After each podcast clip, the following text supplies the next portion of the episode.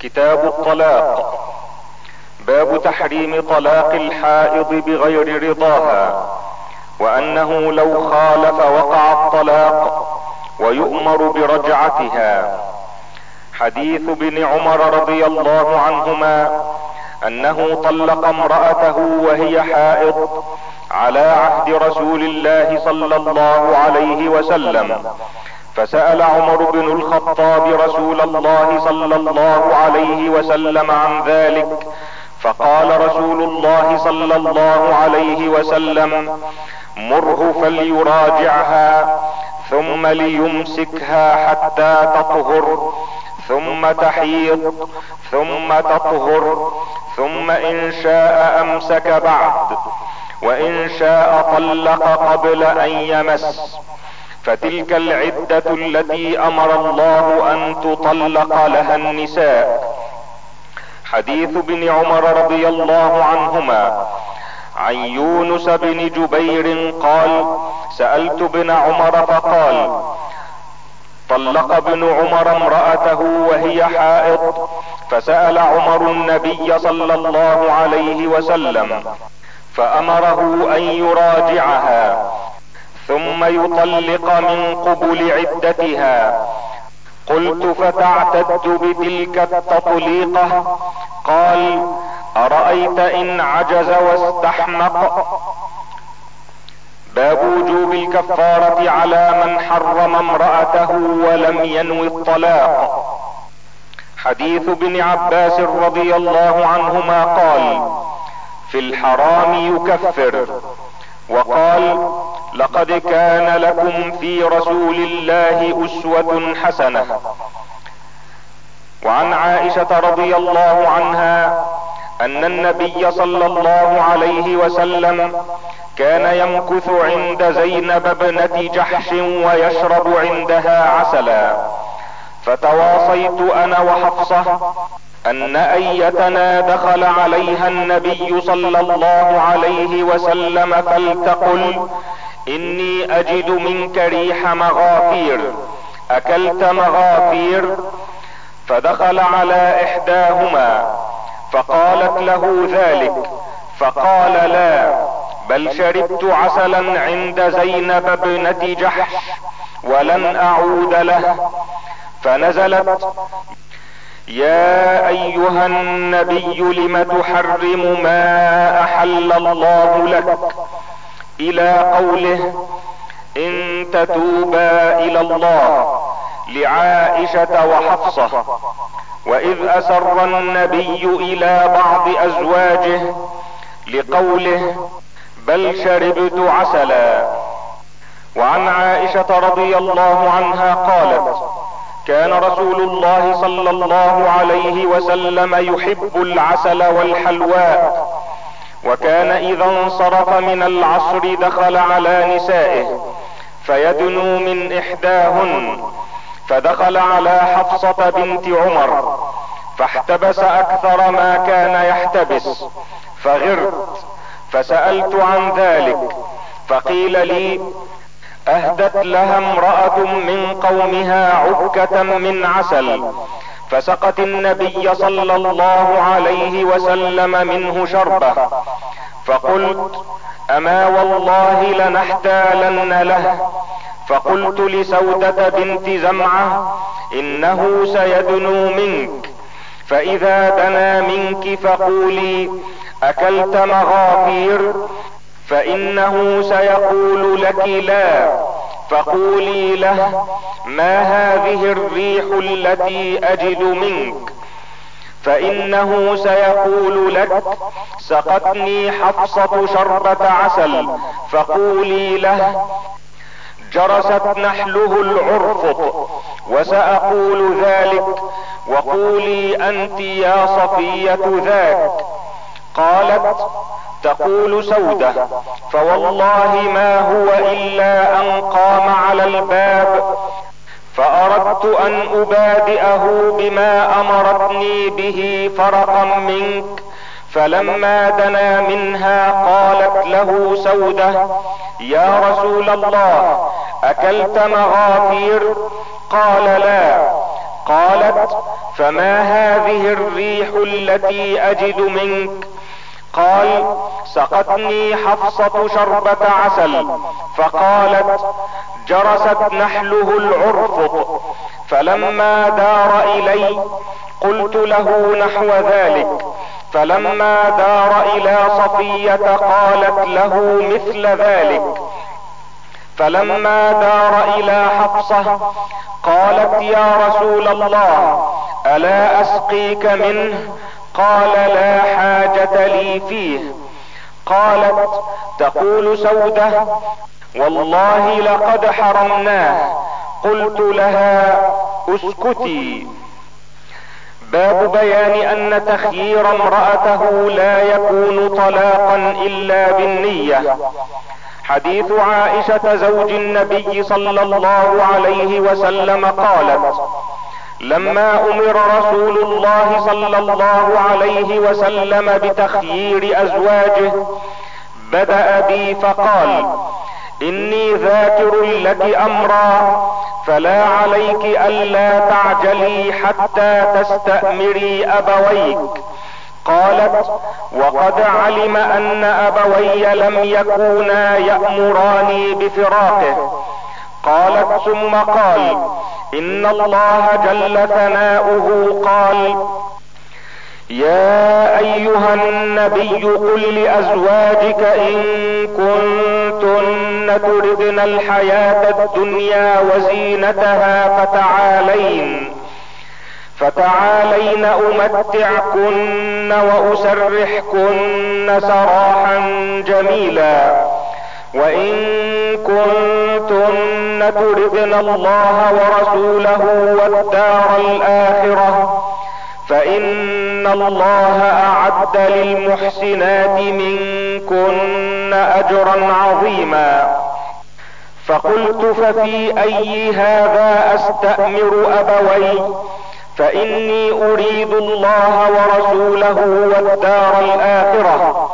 قالت ثم فعل أزواج النبي صلى الله عليه وسلم مثل ما فعلت حديث عائشة رضي الله عنها.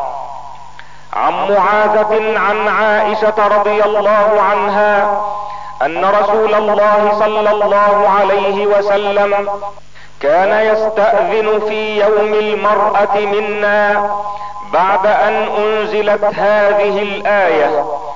ترجي من تشاء منهن وتؤوي إليك من تشاء. ومن ابتغيت ممن عزلت فلا جناح عليك. فقلت لها ما كنت تقولين؟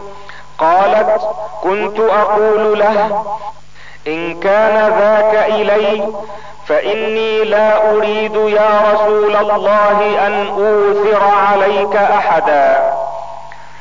وعن عائشة رضي الله عنها قالت خيرنا رسول الله صلى الله عليه وسلم فاخترنا الله ورسوله فلم يعد ذلك علينا شيئا.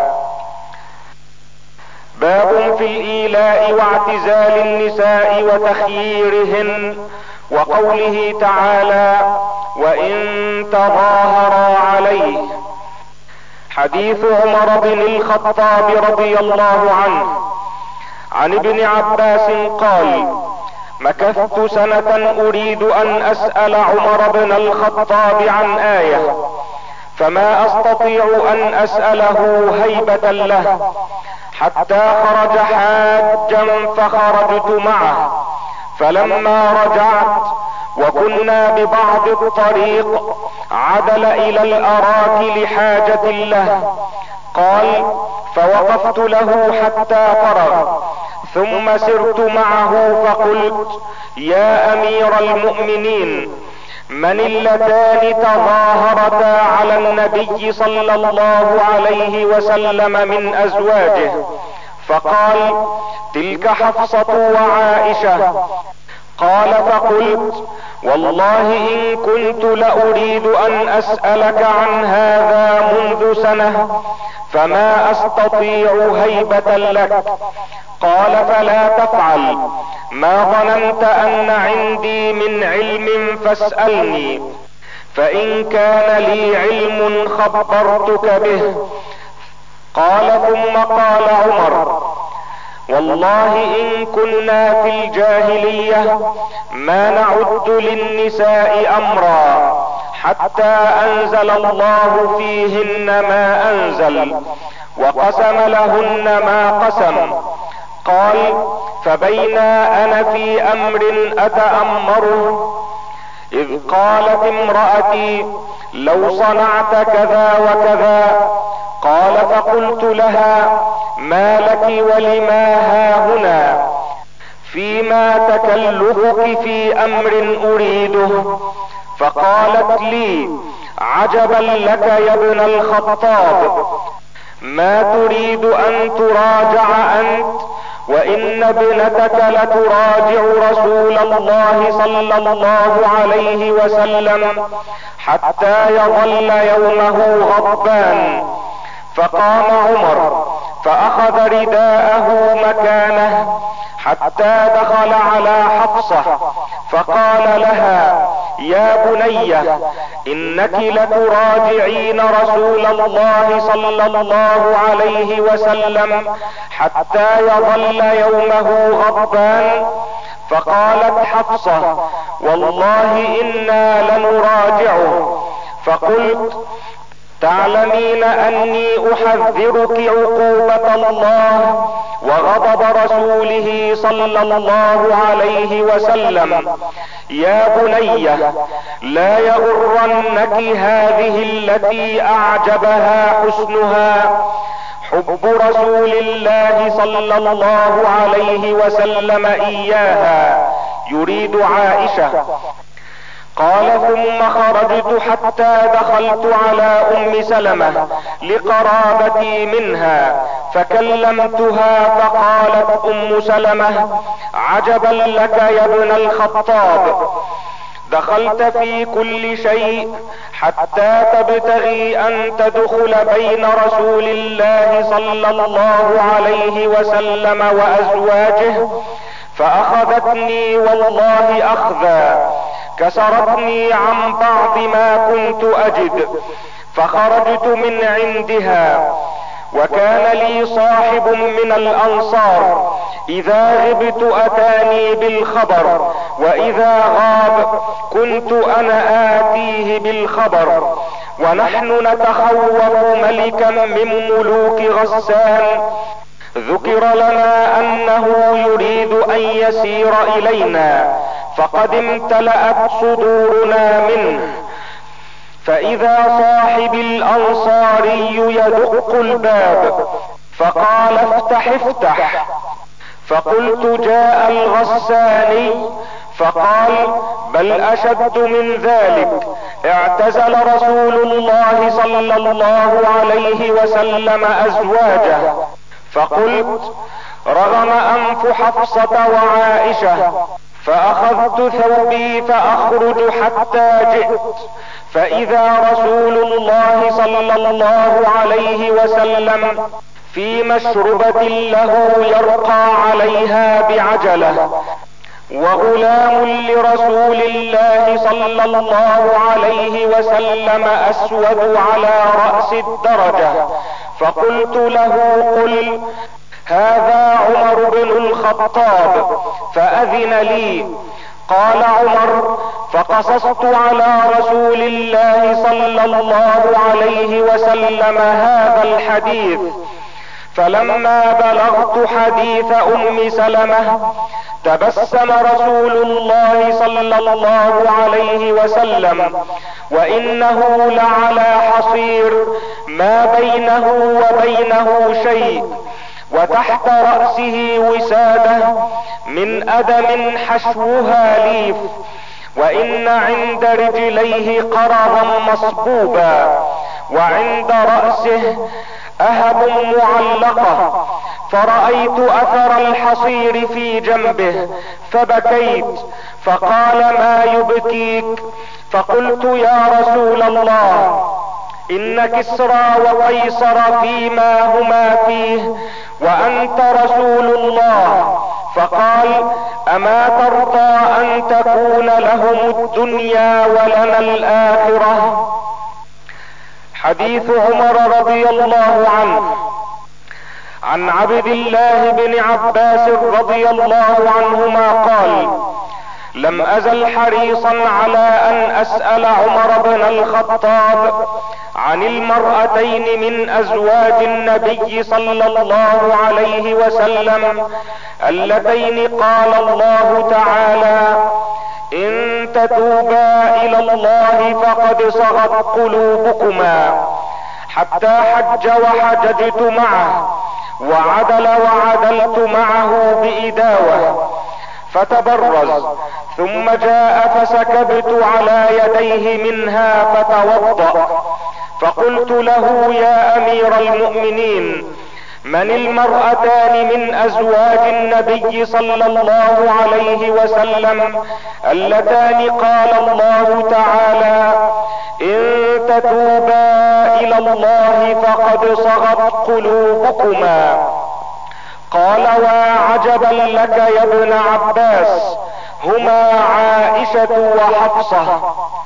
ثم استقبل عمر الحديث يسوقه. قال كنت أنا وجار لي من الأنصار في بني أمية بن زيد وهم من عوالي المدينة وكنا نتناوب النزول على النبي صلى الله عليه وسلم فينزل يوما وأنزل يوما. فإذا نزلت جئته بما حدث من خبر ذلك اليوم من الوحي أو غيره وإذا نزل فعل مثل ذلك. وكنا معشر قريش نغلب النساء فلما قدمنا على الأنصار إذا قوم تغلبهم نساؤهم فطفق نساؤنا يأخذن من أدب الأنصار. فصخبت على امرأتي فراجعتني فأنكرت أن تراجعني. قالت ولم تنكر أن أراجعك؟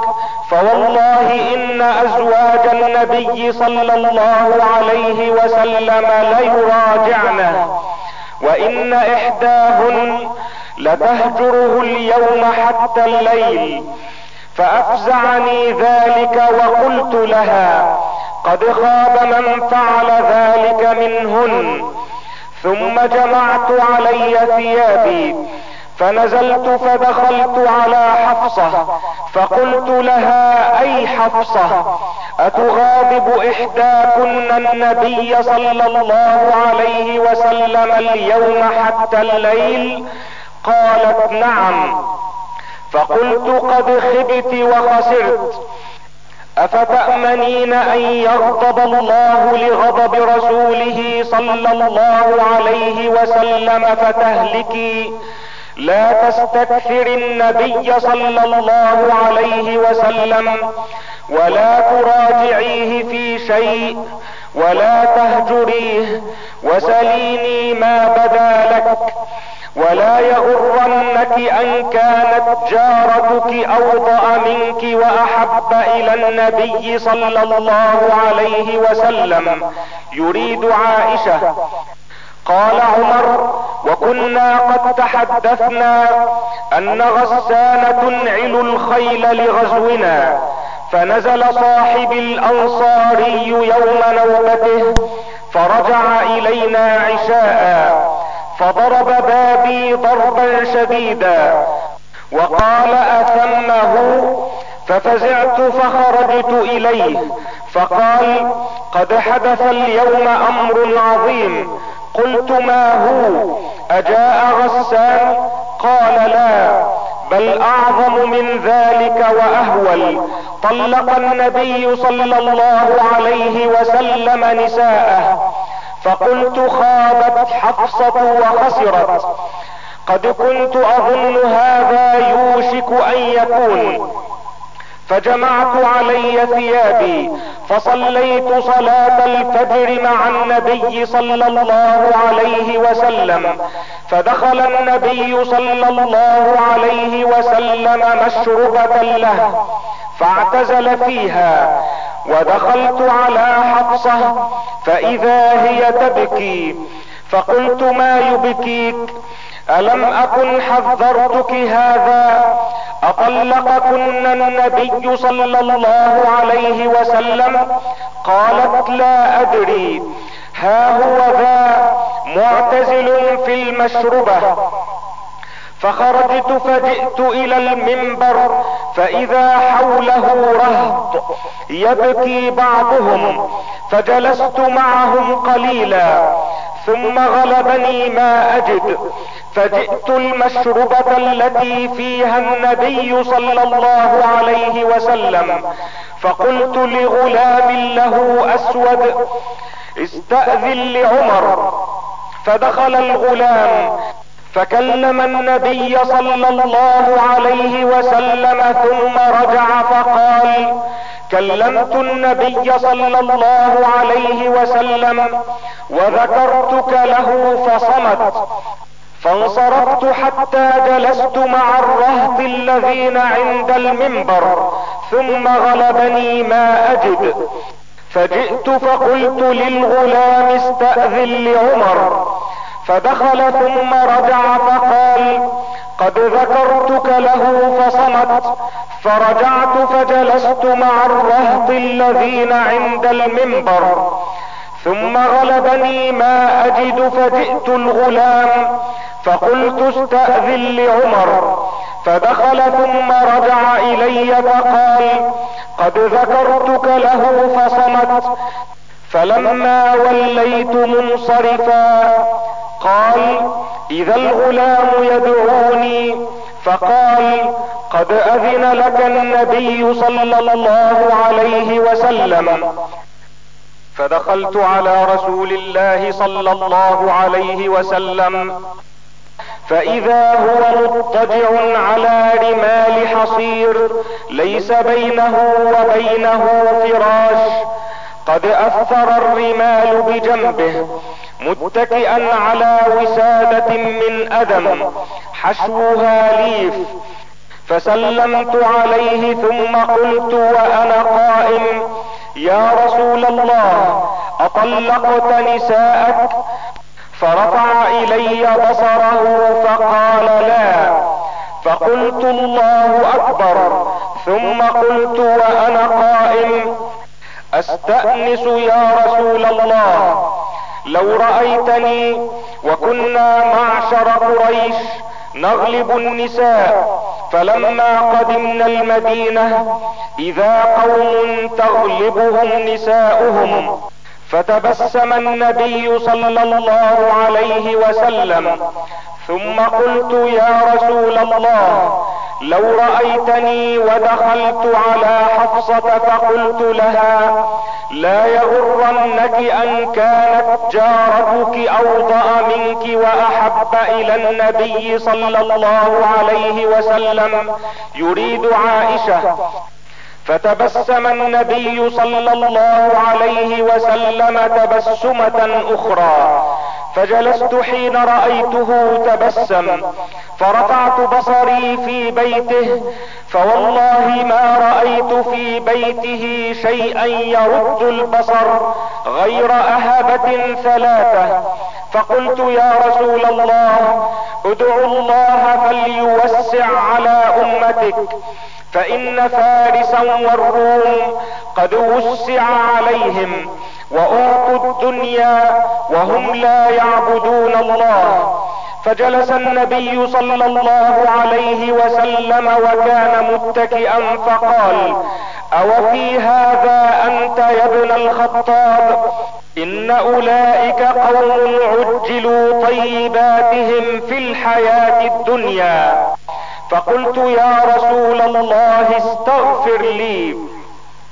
فاعتزل النبي صلى الله عليه وسلم نساءه من أجل ذلك الحديث. حين افشته حفصة إلى عائشة تسعا وعشرين ليلة وكان قال ما أنا بداخل عليهن شهرا من شدة موجدته عليهن حين عاتبه الله. فلما مضت تسع وعشرون ليلة دخل على عائشة فبدأ بها.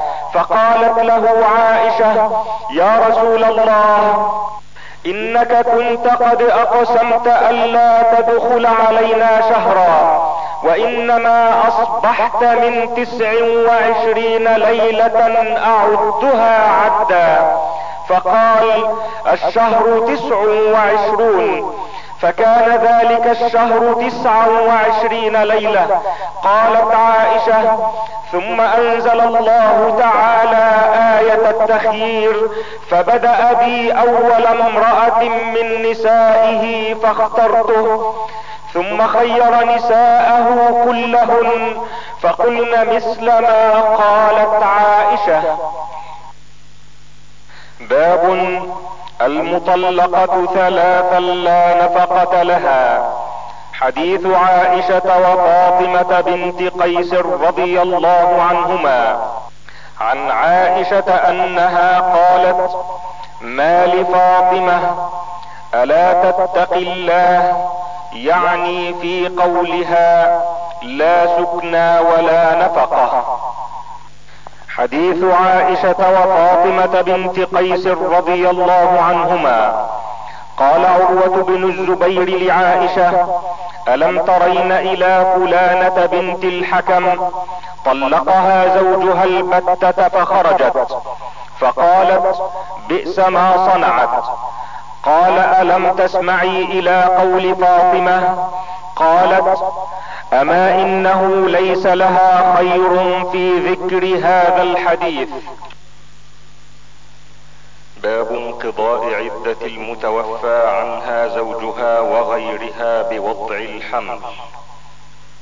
حديث سبيعة بنت الحارث رضي الله عنها انها كانت تحت سعد بن خولة وهو من بني عامر بن لؤي. وكان ممن شهد بدرا. فتوفي عنها في حجة الوداع وهي حامل. فلم تنشب أن وضعت حملها بعد وفاته.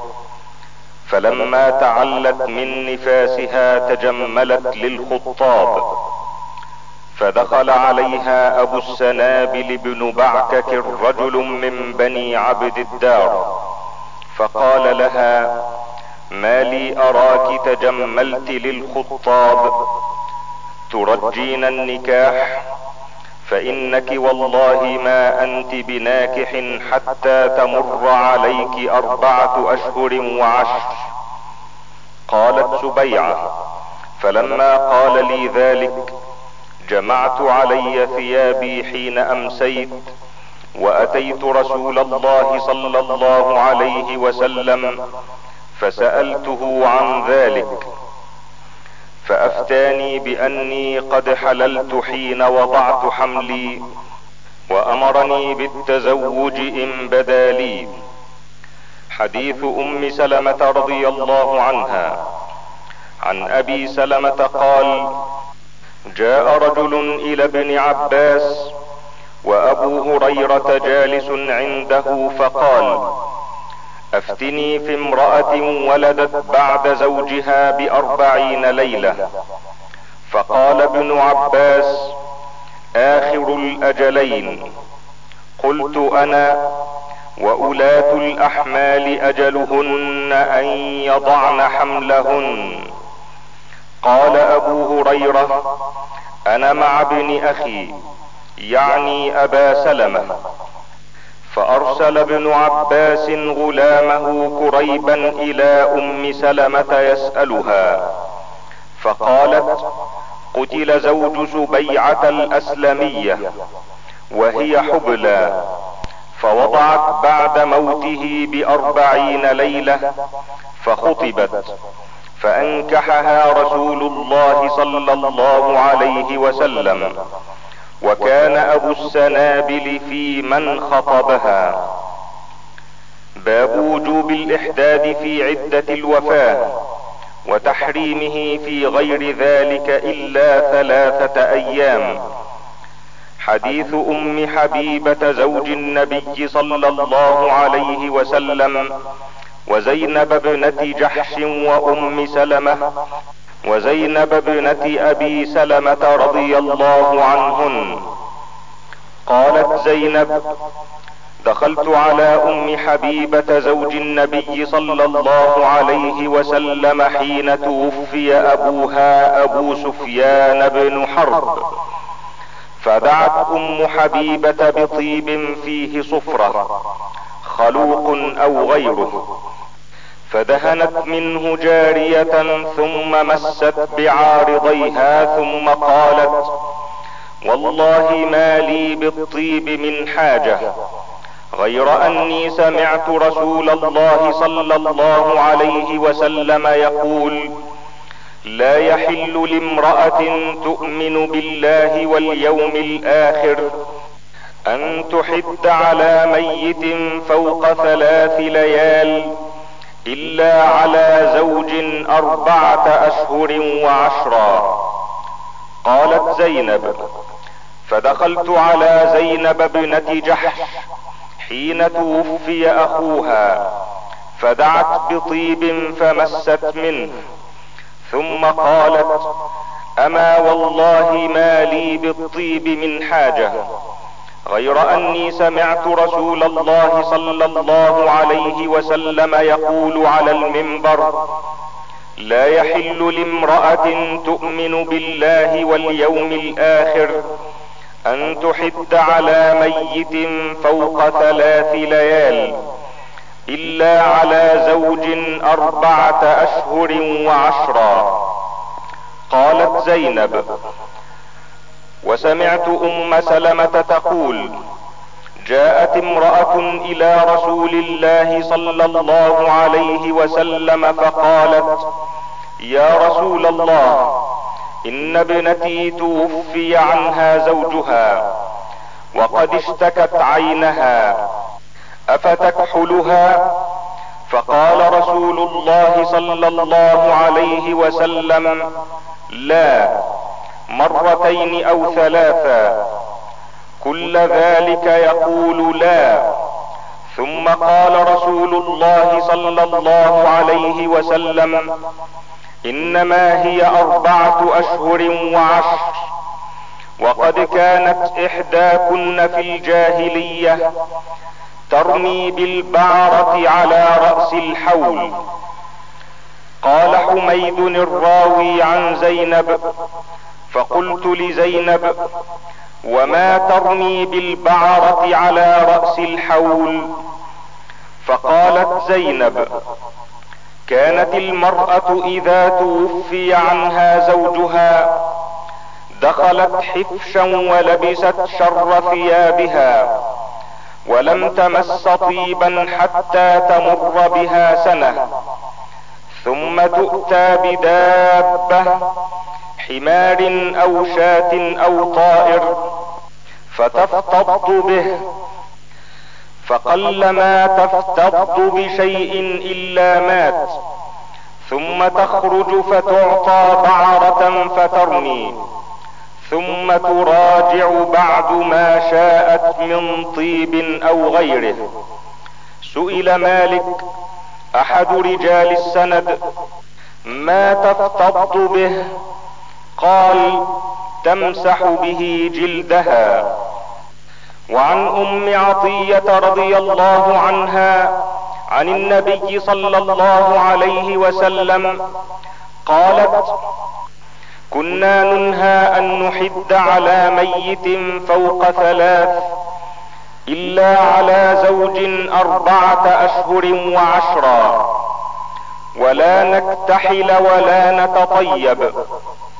ولا نلبس ثوبا مصبوغا إلا ثوب عصب.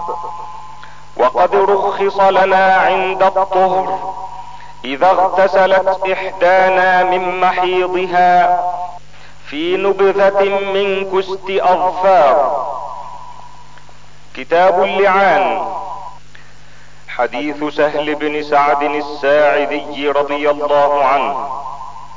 ان عويمرا العجلاني جاء إلى عاصم بن عدي الأنصاري فقال له يا عاصم أرأيت رجلا وجد مع امرأته رجلا أيقتله فتقتلونه؟ أم كيف يفعل؟ سل لي يا عاصم عن ذلك رسول الله صلى الله عليه وسلم. فسأل عاصم عن ذلك رسول الله صلى الله عليه وسلم فكره رسول الله صلى الله عليه وسلم المسائل وعابها حتى كبر على عاصم ما سمع من رسول الله صلى الله عليه وسلم. فلما رجع عاصم إلى أهله جاء عويمر فقال يا عاصم ماذا قال لك رسول الله صلى الله عليه وسلم؟ فقال عاصم لم تأتني بخير. قد كره رسول الله صلى الله عليه وسلم المسألة التي سألته عنها. قال عويمر والله لا أنتهي حتى أسأله عنها. فأقبل عويمر حتى أتى رسول الله صلى الله عليه وسلم وسط الناس. فقال يا رسول الله أرأيت رجلا وجد مع امرأته رجلا أيقتله فتقتلونه؟ أم كيف يفعل؟ فقال رسول الله صلى الله عليه وسلم قد انزل الله فيك وفي صاحبتك فاذهب فات بها. قال سهل فتلاعنا وأنا مع الناس عند رسول الله صلى الله عليه وسلم. فلما فرغا قال عويمر كذبت عليها يا رسول الله ان امسكتها. فطلقها ثلاثا قبل أن يأمره رسول الله صلى الله عليه وسلم. وعن ابن عمر رضي الله عنهما أن النبي صلى الله عليه وسلم قال للمتلاعنين حسابكما على الله أحدكما كاذب لا سبيل لك عليها. قال يا رسول الله مالي. قال لا مال لك. إن كنت صدقت عليها فهو بما استحللت من فرجها. وإن كنت كذبت عليها فذاك أبعد وأبعد لك منها. وعن ابن عمر رضي الله عنهما أن النبي صلى الله عليه وسلم لاعن بين رجل وامرأته فانتفى من ولدها ففرق بينهما وألحق الولد بالمرأة. حديث ابن عباس رضي الله عنهما أنه ذكر التلاعن عند النبي صلى الله عليه وسلم فقال عاصم بن عدي في ذلك قولا ثم انصرف. فأتاه رجل من قومه يشكو إليه أنه قد وجد مع امرأته رجلا. فقال عاصم ما ابتليت بهذا إلا لقولي. فذهب به إلى النبي صلى الله عليه وسلم. فأخبره بالذي وجد عليه امرأته. وكان ذلك الرجل مصفرا قليل اللحم. سبط الشعر. وكان الذي ادعى عليه أنه وجده عند أهله.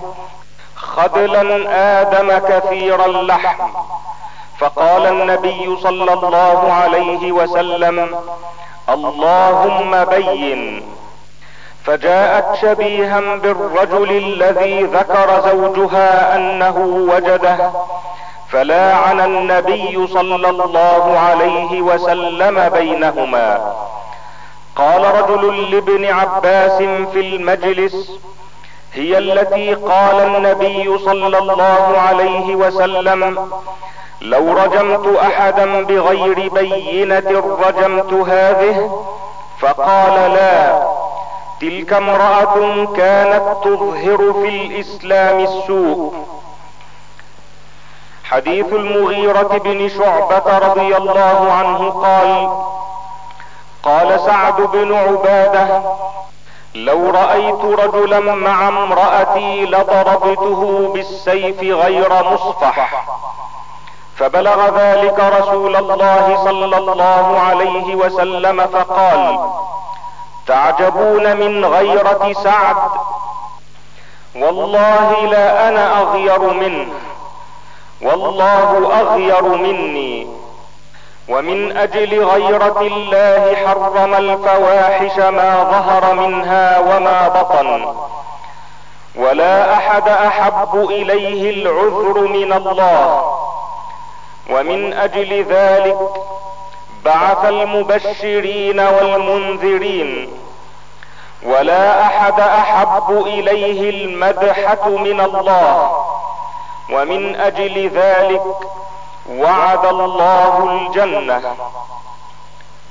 وعن أبي هريرة رضي الله عنه أن رجلا أتى النبي صلى الله عليه وسلم فقال يا رسول الله ولد لي غلام أسود.